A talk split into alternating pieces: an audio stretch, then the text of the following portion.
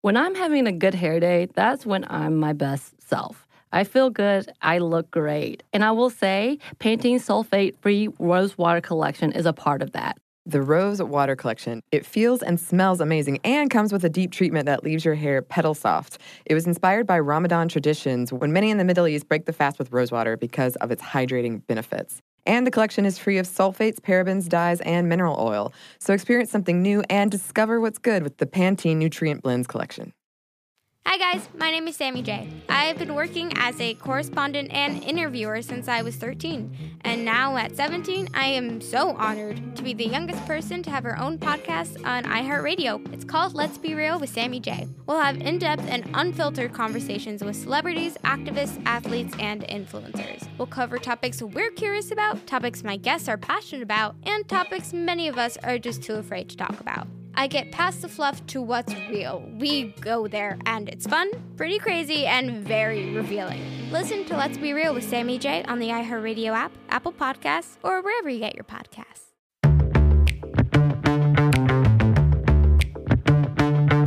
Hello, this is Annie, And this is Bridget. and you're listening to Stuff Mom Never Told You.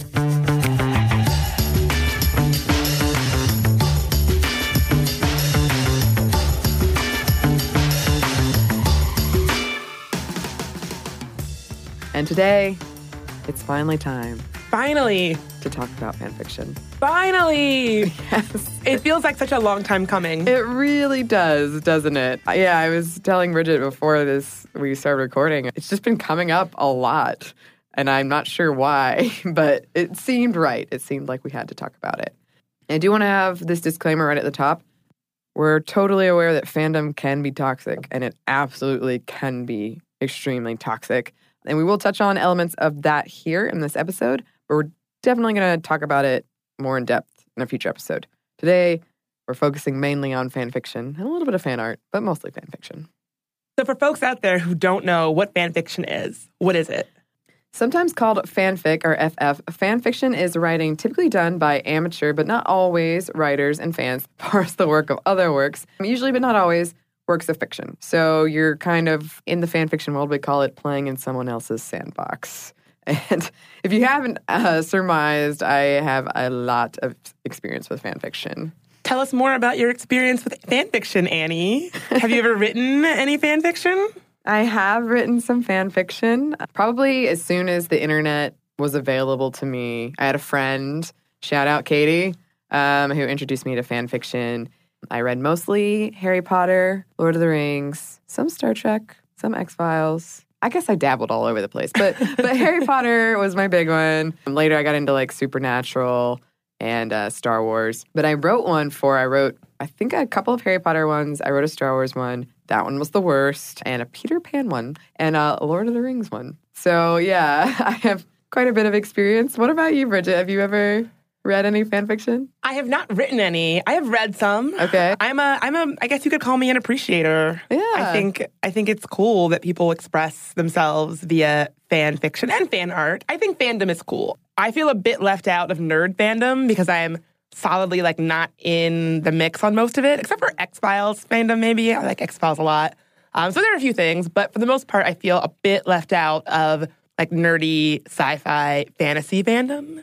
Uh, but I am a major appreciator of it from afar. Yes. I, I'm a fandom fan because I think I I am just fascinated by folks who express their love of different things via art and cosplay and meticulous recreations and you know expanding out a universe to make it you know what they want to see. I think that's really cool. So I'm, you could call me a fandom fandom. You should write fan fiction about fan I fiction. should.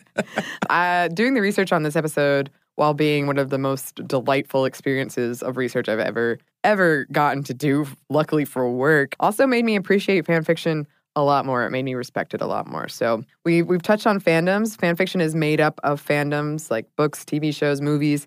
You can even have real person fiction, RPF, as it's sometimes called, based on celebrities. And I know some of our How Stuff Works colleagues have featured in some fan fiction. Maybe we have, Bridget. I don't know. Oh, is there Annie Bridget fan fiction? There could be. I'd there love to. I'd love to read it. Here's a challenge for you. Pretty much anything you can imagine. But one misconception to get out of the way right up front is fan fiction is not full on adoration of whatever fandom. Often it's a critique and or subversive and almost always pushing past boundaries and breaking rules. We've talked about the bury your gays trope before. Fanfiction was a place for people to course correct tropes like that, to find representation in fandoms they loved but were vastly ignored in, or to write that representation themselves. It was a place for LGBTQI stories that were anonymous and where you were generally accepted. This is actually where some of my fandom fandom comes in. I really enjoy reading kind of LGBTQI reimaginings of different stories. Yeah. I definitely read some good Gilmore Girls fan fiction wherein, do you ever watch Gilmore Girls? I did not. Okay, so I've seen every episode twice, or, Okay. uh, multiple times, usually more than twice. But um, it was a pretty. Actually, I didn't really like the show toward the end, but I kept watching it. But mm-hmm. one of the characters on the show, Rory, she has one of those sort of three main boyfriends, and the question is always like, "Oh, do you like Logan? Do you like Jess? Do you like Dean?" And I enjoy fan fiction where she doesn't date any of them, but in fact falls in love with her best friend Paris. Oh. So I, I really appreciate fan fiction that reimagines characters as living the queer identities I feel they should be rightfully living. oh, absolutely. Out of curiosity, have you ever read Ash? I have not. It is a reimagining of Cinderella with two women as the lovers. Oh, is the woman a princess? Yes. Oh, hmm put that on my list. Yeah, and that is an example, and we're going to talk more about this later, but of like actual fan fiction that has been published, sort of. Depends on how you define fan fiction. But anyway, so fan fiction, especially when we're talking about the online, the internet, can be multi chaptered or it can be a standalone, sometimes called a one shot. It could be a drabble, which is a couple of hundred words, but they're generally on average about 20,000 words, or at least the best reviewed ones are. I just remembered I did write some fan fiction. Oh, stop everything. Tell me more, Bridget. It was, this is going to sound absurd. No. It was, remember the Babysitters Club? It I was. do. It was Babysitters Club, Mallory and Jesse, all grown up, living in Brooklyn and having a relationship together. Oh my gosh. That doesn't sound absurd at all. I just kind of thought, because if you listen, if you've read the Babysitters Club books, Jesse and Mallory are like the junior babysitters, are not actual members of the BSC, not yet, because they're younger, but they're always sort of mentioned in tandem. And Mallory is clearly a lesbian. Like it's very clear. They could not have made it any clearer. Homegirl lives in like a Oxford, you know, like it's very clear to me. Uh-huh. Um, and so, yeah, I always thought, like, wouldn't it be cool if Mallory and Jesse grew up and moved to Brooklyn, and Jesse worked at a dance nonprofit, and Mallory was a writer for Slate? Wouldn't that be cool? I think it would be. Do you still have access to this? Can oh, we read it? God. Oh. Oh, this is embarrassing. I have like blocked this out until this until this very moment. We're having kind of an intervention thing right now. I want to. When did you write it? Not that long ago, like oh. two years ago. Oh my gosh. I thought it would make a funny series. I am so on board. All right, maybe we're going to revisit this episode at a later date and we'll both share a little taste, a little fan fiction Little taste. fan fiction taste. And not to embarrass our producer Dylan, but he also wrote a fan fiction. oh, he doesn't have his headphones on. He won't hear you. I know, but he will hear this later. He's editing it. He wrote one from I don't know if you remember Arthur, the animated oh, cartoon. oh, the Arthur. anteater. Yeah, he's an aardvark. He's an anteater. Oh gosh, now I'm having doubts about Wait, everything. hold on. I always thought he was an aardvark because when he's in the spelling bee, he spells aardvark so like enthusiastically. Oh my God, he's an aardvark. Yeah, I didn't think he was an anteater. I don't know, Bridget. I don't know. But Dylan wrote a, a, a fan fiction about Arthur and a friend of his getting stuck in an ice cream shop and eating ice cream together, which I thought was very cute. I've read some fan fiction that are over 100 chapters, some that are less than 100 words. Genre wise, they're usually a mix of action, adventure, romance in a way that a lot of traditional media cannot be. And the chapter ones are like old school TV shows or even maybe a podcast per se, where maybe the author has a day each week they publish or try to publish. In the meantime, you're just, I remember just being like, oh, I can't wait till the chapter comes out. I hope this happens. This allows the writers to learn and adapt from readers as they go and create a product that appeals to a wider audience because there is a comment and review function. So it really sounds like an expression of community kind of fandom where people are excited to read more and they give feedback about what they want. And so it's kind of a collaborative project in a kind of way. Yeah, and that's that's a big uh, not really point of contention, but some people say that published works of fan fiction aren't really fan fiction because they're lacking in that community aspect and mm. community is so important to fan fiction. And if you're wondering kind of like why are they talking about fan fiction on stuff mom never told you other than I love it. Clearly, the community that writes and reads fan fiction is mostly women or non-binary. We're going to talk about that later in the podcast, but just know in the back of your mind that this is mostly a, a female community, and it, the breakdown is is really fascinating. But first, we're going to take a quick break for a word for our sponsor.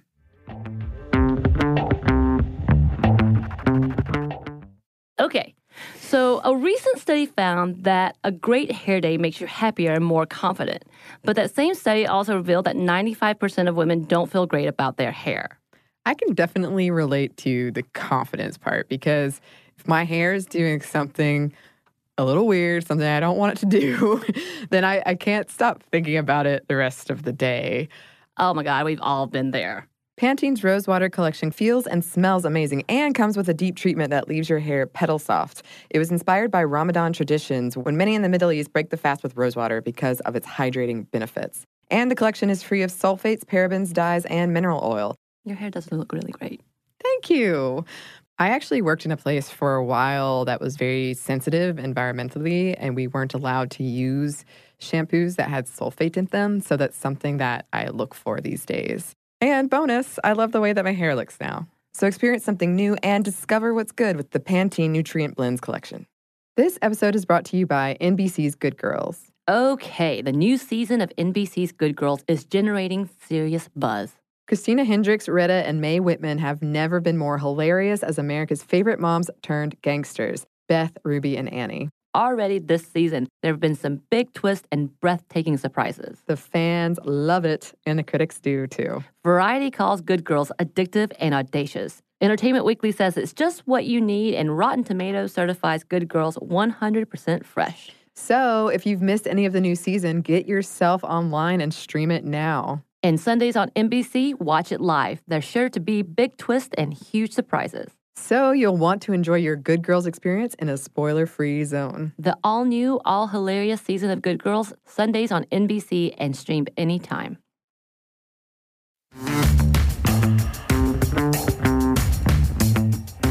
And we're back. Thank you, sponsor. I wanted to talk about some lingo because I love some fan fiction lingo. You've got AU, which stands for alternate universe.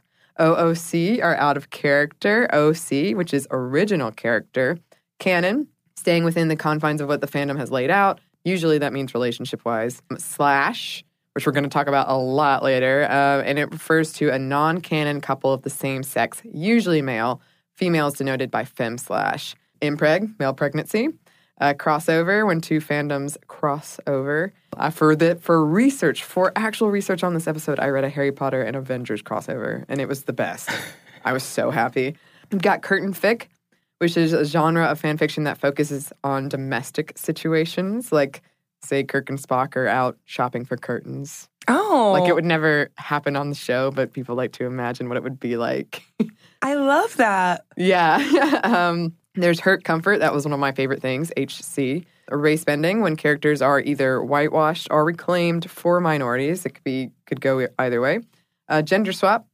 When you swap genders of characters. UST, which I use in real life. Unresolved sexual tension. Ship, which you can hear probably a lot outside of fan fiction. To ship a couple. And we talked about Mary Sue and self insert in our Star Wars episode. So those are some of the some of the big ones. It's quite the glossary. Oh my gosh, there's so many more. And like if we narrow the focus even even more to fandoms, they have a lot of their own lingo within fandoms. So like I already mentioned on the show once Destiel from Supernatural, that's Dean and Castiel. In Harry Potter, you had Snape Harry was Snarry. Hermione was Draco Hermione or Drarry, Draco Harry. I had a competition with a friend of mine to find the most rare couple in all of HP fandom. And I found Neville Longbottom and Mimbulus Mimbletonia, which, if you don't remember, is a plant that he carries around. in the story, Neville gets transformed into a plant and they fall in love. But she found one that was between Harry Potter and the giant squid. Uh, Rule 34 you can find sexually related or pornographic material for pretty much everything. Including Harry Potter fan fiction. Oh, absolutely. And if anyone has this beat, please write in. But I would like to note it's a popular misconception that most fan fiction is weird and pornographic. Most of it is not at all. Not at all. And speaking of Harry Potter, it is often credited with bringing fan fiction more mainstream. Fanfiction.net, which was where I went when I was getting my fan fiction, has almost 800,000 Harry Potter stories. it. Wow. Yeah. There's a lot of Harry Potter fan fiction writers out there. Yeah, back in my heyday, every night I would check. So, I mean, it's kind of like search results. And I would just go through every new page of fan fiction of the day. And it was usually over 30 pages of new fan fiction. In one day? Yeah, new, Wow. new or updated. Yeah. Oh, and in general, fan fiction is free. Wattpad does have a premium ad removed service, but for the most part, totally free. And we are mostly talking about online fan fiction, but fanfiction exists in several recognized forms of art and business. The creator and showrunner relationship is a good example once the original creator has left. I think Aaron Sorkin once famously said, like, he couldn't watch The West Wing after he left. Or you've got the officially sanctioned Star Wars authors. So Tell me more about that. As as our resident Star Wars Mm-hmm. expert. Yes. So I guess it's Disney. Disney owns Star Wars now, but Disney kind of picks an author to write the the books that they consider official canon for Star Wars. And yeah, so they kind of are just writing fan fiction published work. We'll talk a little bit more about that later because it's sort of an interesting dynamic. A big trend in fan fiction right now are stories written by teens that more accurately reflect their lives. So when you were explaining, I'm very interested by your fan fiction because it showcases a lot of things that we are going to touch on. But particularly right now, teens are writing about the prevalence of social media and technology, maybe putting that into like I've seen so many Harry Potter gets Facebook and what happens. um, Jenny Weasley gets very upset that Harry Potter leaves eye emojis under some random girl's Instagram. As she should. Stuff like that, yeah. That actually, again, that's that's a bit like curtaining. Yeah, the curtain fic. Curtain, yeah, where it's it's a reimagining of something that would never be in the book. So it would never be a plot line in the book, but it's interesting. Right, and it, it kind of goes to show what fan fiction is really about, which is sort of exploring certain aspects of yourself and your life. According to Publishers Weekly, Wattpad, which is a user generated storytelling app, reached 18 million users in 2013 in the space of seven years. And this translated to 64,000 stories getting updated per day and 23 million stories a year. In 2014, the number of users rose to 35 million, with 45% of those in the age range of 13 to 18. Some classrooms have started using fan fiction as a writing exercise now. Of note, though, about Wattpad, this is specifically of all of the places where you can find fan fiction, it does skew a lot younger. And it is a lot of one direction stories, like uh, real celebrity stories. So it's a little bit different than most of the other ones that we're going to talk about. Well, as a former teacher, I absolutely love the idea of using fanfic to teach writing classes for young people. That was something that I did in my classrooms quite a bit where if a stu- if students won't get off their cell phones or won't get off social media, can you find a way to integrate what they're already, you know, loving and enjoying and what they're not paying attention to your boring lecture to do instead, can you find a way to marry those two things? And so I love, love, love the idea of using fanfic as a writing tool because it's just meeting young people where they're already at. If the fanfiction universe is being dominated in small parts by young folks, educators would be, you know, remiss to not capitalize on that because it's writing. It's just another way that shows that young people are fired up about writing. So you may as well turn it into a curriculum. Absolutely. Another big fan fiction site, Archive of Our Own, or AO3, had over 400,000 users, generating over 1,317 stories. And I, like I said, I was a fanfiction.net person and uh, DeviantArt, which is more fan art and illustrations. Uh, Common Full is another site where uh, that has a visual component that's really kind of unique and often beautiful. So if you're interested, I would absolutely seek it out. In his 2011 Time article, Lev Grossman, author of the Magician's Trilogy, described fanfiction in the context of mainstream culture as, quote, what literature might look like if it were reinvented from scratch after a nuclear apocalypse by a band of brilliant pop culture junkies trapped in a sealed bunker. yes. That's so good. I know it's really good. And he was speaking as a fan, but he acknowledges how sh- strange and extreme fanfic might seem to the outside observer, particularly the outside celebrity observer who might be a bit weirded out by it. Yeah, um, as you might be able to guess, not all authors or creators are on board with this. Some of them are buzzkills. For example, in 1992, author Marion Zimmer Bradley, who broadly encouraged fanfiction, but when one of her upcoming novels closely paralleled a fanfiction she read, she attempted to negotiate a deal with the author to avoid a lawsuit. Now, in the end, Bradley abandoned the novel. Other authors like Anne Rice, Anne McCaffrey, and George R. R. Martin have publicly denounced fanfiction for this reason. As the internet has grown older, a lot of authors have softened their stance. Annie and I were joking earlier off mic about how we wanted to do fanfiction about Anne Rice because apparently Anne Rice is notoriously litigious. And if you try to knock off her intellectual property, she'll basically be at your door with a lawsuit in her hands. So, what if we did fanfiction about Anne Rice hunting down. She's a fan fiction hunter. She's a fan fiction hunter. Yeah. I think it will work. Yeah, she posted like a really intense note about like you have to trust me on this. You cannot you cannot post fan fiction. If you look today, if we went to fanfiction.net, you would find no Anne Rice fanfiction. They won't host it. And fanfiction is frequently looked down upon, mostly because of some high profile ones being made into books and movies that are also generally looked down upon. But either way, its popularity is growing. Even Amazon has a fan fiction website now that lets authors publish and receive royalties from ebooks from popular licensed series like Vampire Diaries. They kind of have a relationship with these uh, the companies producing these series. The Washington Post wrote, "What used to be a disregarded copyright nightmare is a new youth-friendly approach for publishers." Independent publisher Big Bang Press was founded solely on finding new voices in fanfiction to write their own fiction novels. And while getting published is nice, it's not really the goal. One of the most common arguments against writing fanfiction is essentially go write your own thing. Uh, you'll never succeed as a writer with a fanfiction. But most people who write it are not thinking they're going to be a published writer one day. That's that's like saying people who play football are doing so thinking that they're going to go pro one day. It's a hobby, it's something that people enjoy doing that's cathartic and satisfying. But most people are not like thinking, ah, if only I write best fanfic, I'll get published. Although some authors do use it to like stay up to snuff. do you think that one of the reasons why it's so looked down upon is because it's so heavily dominated by women and non binary people?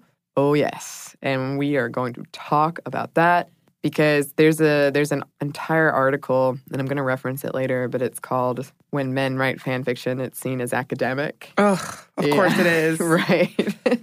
but I definitely think there is an element to that, and I, as someone who is pretty nerdy and tapped into nerd culture, uh, I used to get really angry when I was younger about how it's so accepted to be in a sports fandom, and I couldn't figure out the difference. And then when I was researching this, I had a moment of well, sports is a very highly masculine fandom. And nerd media fandom is still kind of masculine, but it's way less so. That's one of the reasons that I think that we just accept sports fandom, but we don't do the same with media fandom. And I think beyond that, you see that with so many different kinds of fandom and, and writing. Like I, in the episode we did around journaling, because journals are associated with femininity, they're seen as unserious. But then when a man writes one, it is seen as like his writings, his papers. But if right. female authors, even very famous authors, you know, Sylvia Plath, Emily Dickinson, their journals are thought of as their sort of frivolous diary but men, their papers or their collected writings, you know, it's seen differently. And yeah. I think it's I think fandom is just like any other thing where when there is a male association, it's sort of highbrow. When it's when it's a woman doing it, it's just an unserious thing and you should just quit. Why are you doing this anyway? Yeah, and I can think of two examples I ran across doing this research of that. One is the Beatles before like when it was just a bunch of fangirls that were mooning over this band they were looked down upon. But then when men were like, you know, well, actually, these albums are pretty good, then it became like Beatlemania totally acceptable. And another example is bronies. Oh. Because I loved My Little Ponies, as did a lot of women for a long time. But it wasn't until dudes were like, you know what? I really like My Little Ponies. I'm going to dress up. I'm going to be a brony. And then it became legitimate and cool and nerdy. Before that, it was like lame. And now you see that at conventions like bronies. So once again, when it was a largely female fandom, it was not cool at all. And then when men came in and legitimized it now, oh cool, bronies. And not to disparage on bronies, more power to you. I'm just saying like culturally it shows where we're where we're at when it comes to those kinds of things more on all of that later, but let's talk a bit about some some famous examples of published fan fiction because it, it did fan fiction did used to come with this risk of a cease and desist letter, and uh, if you write about Anne Rice, then yes, you you still got to be a little concerned. She's gonna hunt you down. It'll be Anne Rice like at your door. Yes. Hello, seconds. it's Anne Rice. I know you're home. I like look behind. it's Anne Rice. She's behind you. She knows. she knows all. I, in my time, and I'm sure still now, at the top you always put like disclaimer. I don't know. Does that- the, the the- powers that be own everything. Disclaimer actually do anything, or is it just? Oh, I'm sure it doesn't, but it's supposed to be like, well, maybe this will soften them if they find it. He'll be like, well, at least she acknowledges there are these powers that be that own it. But nowadays, you very well might uh, have read a fan fiction and not even known it. Uh, we've mentioned before E.L. James, whose Twilight fan fiction became the Fifty Shades of Grey series. And this is probably the biggest one. It's estimated that at 125 million copies, it outsold Twilight, the work it was based on. I have to ask a dumb question. Yes. How is it a fan fiction when it doesn't involve vampires? Well, so E.L. James deleted the original fan fiction once she got published, but there you can still find people who like saved it and you can read it, and she just swapped out the names. So it used to be Edward and Bella, and now it's Christian and Ana. I'm not sure how much the vampire thing came up in the original fan fiction, but the characters were essentially the same. And I believe that side by side comparisons showed she only changed 5%. Oh, 5 or wow. 10%. Yeah, so probably just the names. And this it has brought up a lot of questions of legality and caused a lot of concern about the end of good writing and original work as we know it. As one writer at the Washington Post put it, the most scandalous part of 50 Shades of Grey isn't what Christian Grey does behind closed doors, it's that the book might well be an illegal art. And I know the author of Twilight has kind of she's never come out against it per se, but there's definitely an air of like she kind of wrote her own fan fiction on Twilight, which is interesting. Can you write your own fan fiction? on- She abandoned a project that was essentially a retelling of the first one from Edward's point of view, and she kind of made it sound like it was because of Fifty Shades of Grey, at least in one interview I read. It does have to chap her ass that Fifty Shades of Grey is more popular than Twilight. Oh, sure. Absolutely. You've also got Cassandra Clare's The Mortal Instruments, which was originally a Harry Potter fan fiction. And I I remember seeing that. I never read it because I was never into Hermione fan fiction. I had very specific things I would read, and that wasn't one of them. But I, I remember seeing that one getting updated pretty pretty consistently. Anna Todd's After, which was based on a One Direction fan fiction. Pride and Prejudice and Zombies, of course. Wide Sargasso Sea by Jean Rhys. which I read in graduate school in a graduate Yes. seminar on women's writing. Mm-hmm. So yeah, I was taught fan fiction when I was trying to get a PhD. It is being taught in the academic setting. a lot of there's so many examples like that, like Wicked by Gregory Maguire. It's essentially Wizard of Oz fan fiction, or Roger and Hammerstein's South Pacific, which is the only musical to win a Pulitzer based off of a work that also won a Pulitzer. Wow. Yeah, uh, but again, there are some uh, there is some debate about whether these count because the community isn't necessarily there. Just out of curiosity, what's your take on that divide? I feel like these do count as fan fiction, but there is a part of me that almost wants to like classify it differently, if that makes sense, because the community is a big part of it. I don't know. I, I I would count most of this as fan fiction, honestly, personally. But I do think it's missing that that community part, that part that is so collaborative. You've also got a series of James Potter novels, sort of Harry Potter sequels by George Lippert, that J.K. Rowling has more or less been like, yep, okay, cool. You've got Meg Cabot and Neil Gaiman, who have dabbled in fan fiction, or Hamilton, which is sometimes compared to fan fiction. I mean, if you think about Hamilton, it kind of is fan fiction. It's taking this very familiar story that pretty much everybody knows and completely spinning it on its head. Yeah, there's a whole article about it on Vox, and it was quite a lovely read. Here's a quote from it. In essence, Hamilton is a postmodern metatextual piece of fanfics, functioning in precisely the way that most fanfics do. It reclaims the canon for the fan. In this case, Hamilton's canon is history, and the fan, Miranda, is doing a lot more than simply adapting it. Like the best fanfic writers, he's not just selectively retelling history, he's transforming it. That was a that was a good quote in the article. Enjoyed a lot of it. Also, 2016's South by Southwest saw the premiere of a movie called Slash, which was supposed to be a, about a teenager exploring his sexuality through erotic slash fan fiction. But from what I read, it really didn't have much to do with slash fiction after all, and it got most of what did have to do with it pretty wrong. Like, it was very erotic and weird, which that does exist. But again, it's the outlier. Most fan fiction is curtain fic. I wonder where that misconception around fan fiction comes from that it's all, you know, erotic or sexualized or pervy or, you know, Yeah. it's, where, where do you think that comes from? I think it it kind of goes back to that it's mostly women writing fan fiction. A lot of it does have perhaps slash, but in a lot of those slash stories, like they're buying curtains, you know, like maybe there's sex, maybe there isn't. And maybe if there is sex, it's very like tame. I think it's a misunderstanding that all these women are writing about sex, so it must be weird. And yeah, there's a lot of misconception about that. I was someone who really enjoyed um, like slash that never had any sexual things in it. I just liked the relationship. So it's like, oh, they're they're close. yeah, That's, in, that's intimate. Yeah, I like this. I like this. And a lot of times I would get to a certain, like, say I'll, I'll read 19 chapters and then chapter 20 they have sex. I would just like skip that. That and you did this when you were in like a, a teenager.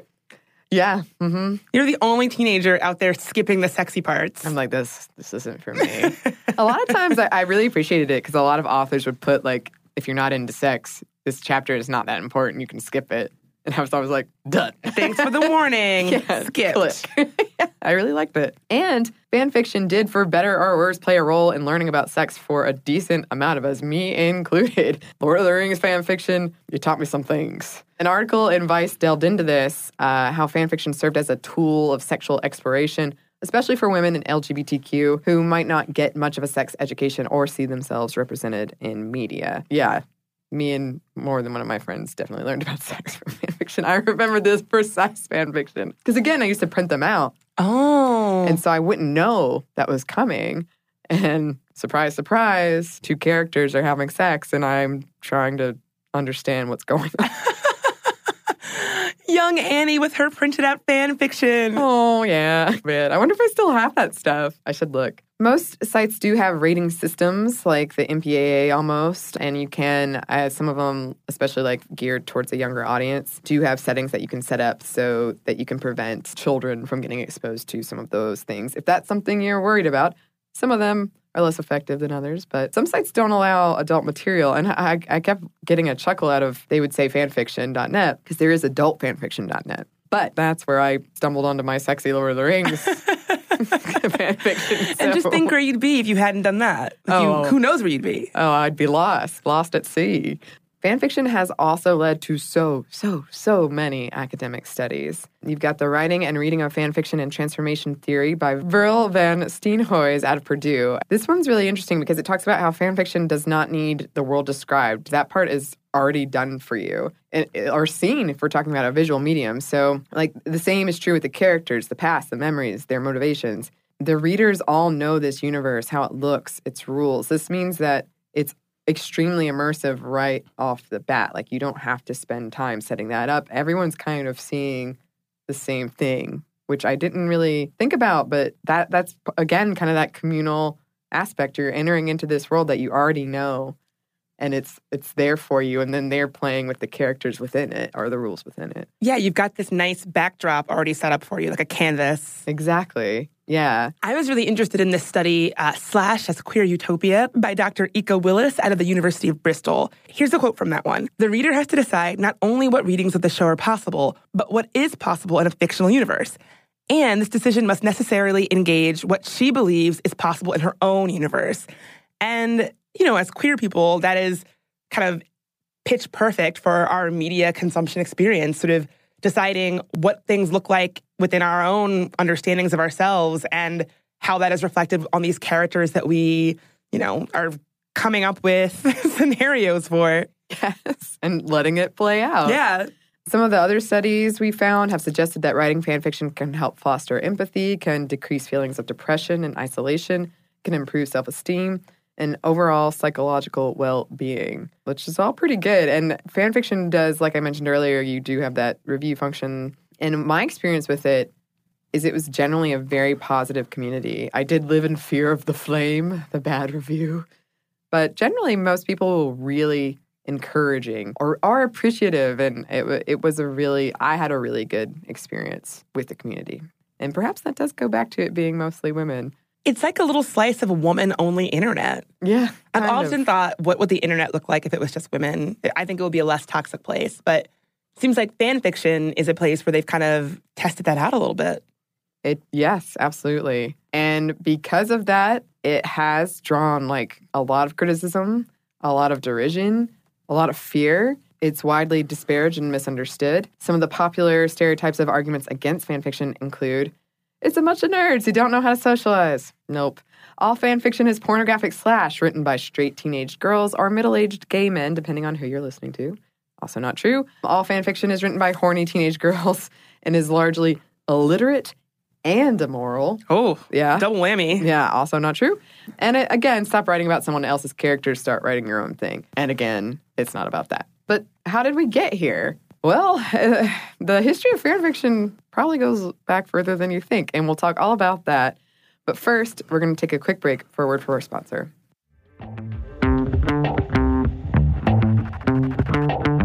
Okay, so a recent study found that a great hair day makes you happier and more confident.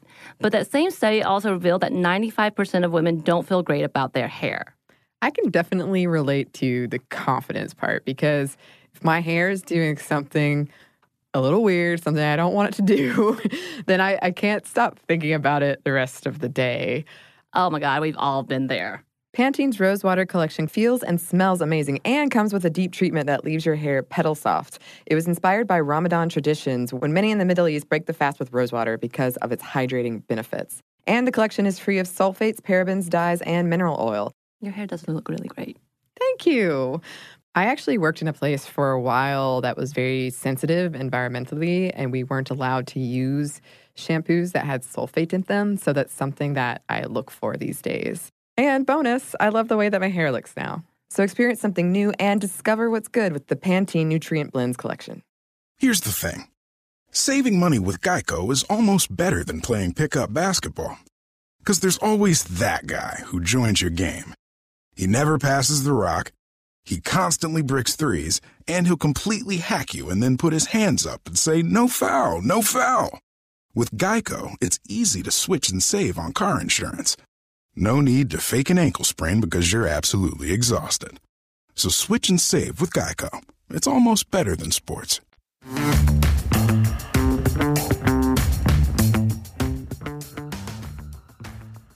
And we're back. Thank you, sponsor. Okay, so pinning a date to when fan fiction began is difficult, and it depends on how strict of a definition of fan fiction you're using. Some arguments say that the Grimm brothers fairy tales of the 1800s are fan fiction. They took oral stories and then kind of made them into their own thing, telling their own moral, whatever moral they wanted to convey. Some arguments say the Bible counts as fan fiction. The OG fan fiction, the Yeah. Bible, dang. Yeah, so that's pretty far back. Shakespeare often comes up in the conversation of the history of fan fiction as well.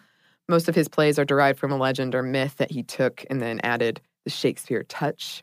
And it didn't take long after novels started to become more commonplace in the 1800s for popular authors like Daniel Defoe to voice concerns of folks, quote, kidnapping his work. It's a little strong, but all right. Uh, yeah. Um, Jane Austen didn't seem too worried about it though, and uh, fans of her works, Janeites, engaged in fanfic swapping in the late 1800s with early fanzines.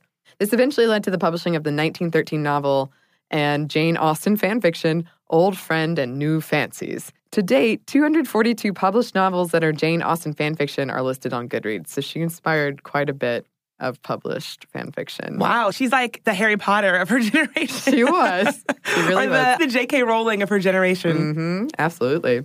Moving into the 1920s, we get Sherlock Holmes fan clubs in bigger cities like London. And these clubs put out the Baker Street Journal. The journal had both academic type research and straight up fan fiction that the authors would read at fan events. And this is some of the first recorded self insert fics where the authors are talking about themselves in the world of Sherlock Holmes. Oh, I love it. Yeah. In the next few decades, sci fi communities pretty much had the market on fan fiction. Folks in the community coined the term fan fiction in 1939, but they used it to mean amateur sci fi writings, and professional sci fi writings are pro fic was a different thing. The first known fan historian, John Jack Bristol Speer, defined the term in his 1944 Fan Encyclopedia. And then in 1952, The Enchanted Duplicator became the first book that was fanfic about fans and one of the first uses of fandom in print in regards to fans of media. That word was first used in the late 1800s as a mashup of fan and domain for sports fans. Fan fiction as we know it got its start in the 1960s with Star Trek. This property gave fans a new way to interact with the work. Through magazines that published a fan's work and conventions, fans would make copies of zines and hand them out at conventions. When Doctor Who started to be included in these conventions in the 1970s and 80s, this is when we saw some of the first crossovers. So, Doctor Who meeting with Spock, that kind oh, of thing. I would read it. I would read it. What about Doctor Who and Spock shopping for curtains at IKEA? Oh my gosh. I had a crush on both Spock and Doctor Who, the 10th Doctor, David Tennant. So I would totally be, You'd be into it. I would be Annie, into it. Annie, Annie is on board. I am. As we talked about a little bit in our Star Wars episode, the first Mary Sue debuted in 1973 with a Trekkie's Tale, although it was meant to be a parody. Yes. And Star Trek fandom also gave us the first slash fic in 1968, a Kirk slash Spock fic called The Ring of Sojourn, in which the two characters must have sex or die, fall in love, and, quote, spend all of their remaining days on the planet exploiting both the planet and each other's bodies. Is this a bad? Is it a bad situation for them, or is it? No, it's good. This started a whole. I mean, I'm about to nerd out so hard no. right now. do it. Do okay. it. Get, get get do it.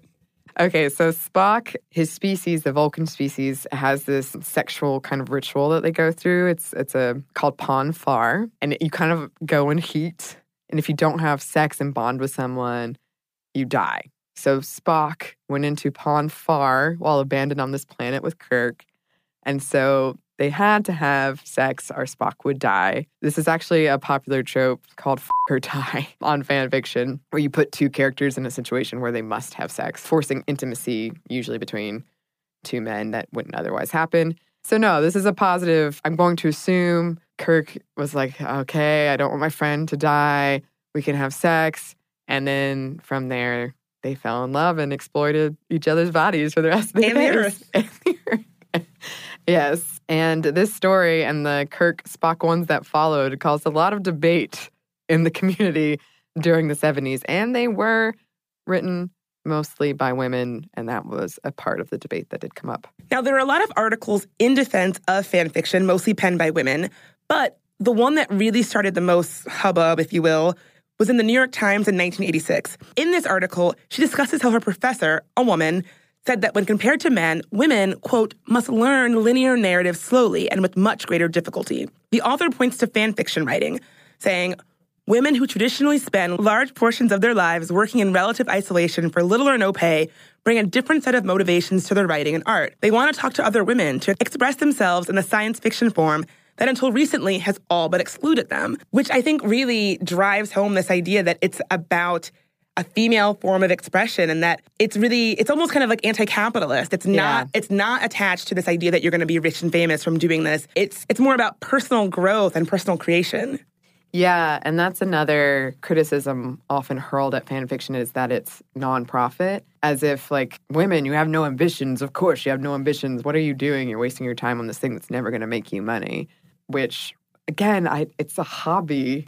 I mean, would you say that to someone who made watercolors for fun or Yeah. someone who knitted but didn't sell their blankets? They just liked knitting? Yeah, exactly. I mean, I'm sure someone does, but Oh, it doesn't sure. make sense. It's not, it's, not a, it's not a cogent argument. Not everything needs to be to make money or to get fame and to get, you know, rich and famous. Some things can just be for the pursuit of creativity. And that's what it sounds like these women were looking for.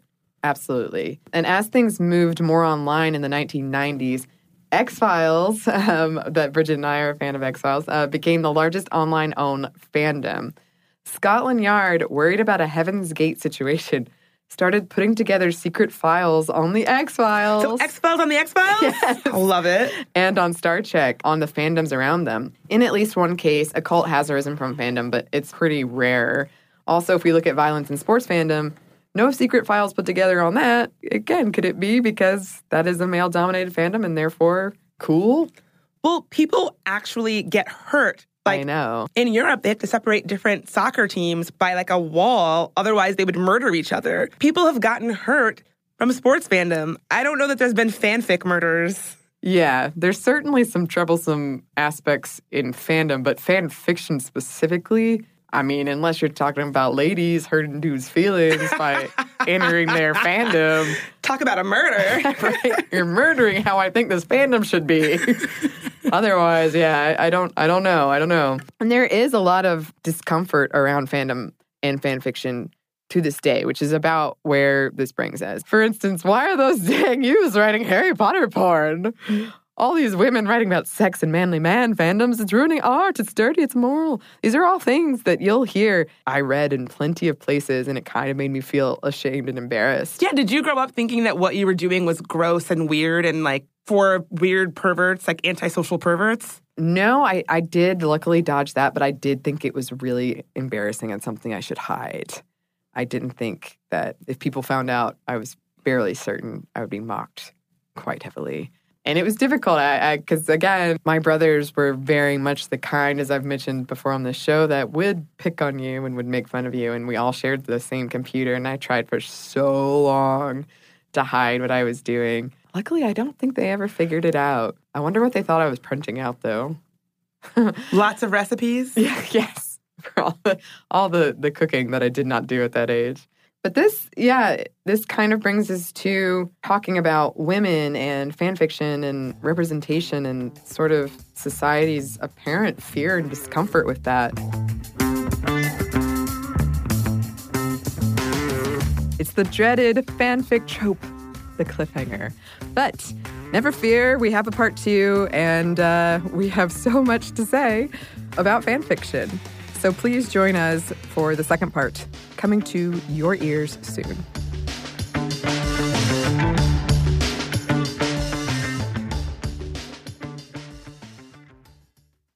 So here's something that some of you might find shocking. 95% of women don't feel good about their hair, but Pantene is changing that. Pantene's Rosewater collection combats bad hair days with an innovative formula that uses rosewater derived from the petals and buds of the Rosa gallica plant.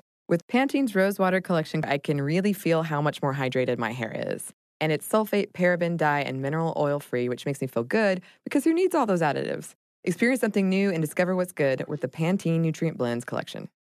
This episode is brought to you by NBC's Good Girls. The new season of NBC's Good Girls is generating serious buzz. Christina Hendricks, Retta, and Mae Whitman are hilarious as America's favorite moms turned criminals. This show is the perfect blend of comedy, action, and romance. No wonder critics call Good Girls your next TV addiction. And Rotten Tomatoes rates it 100% fresh. Ooh, Good Girls, Sundays on NBC. The new season has already had some wild twists, so watch live. And stream anytime.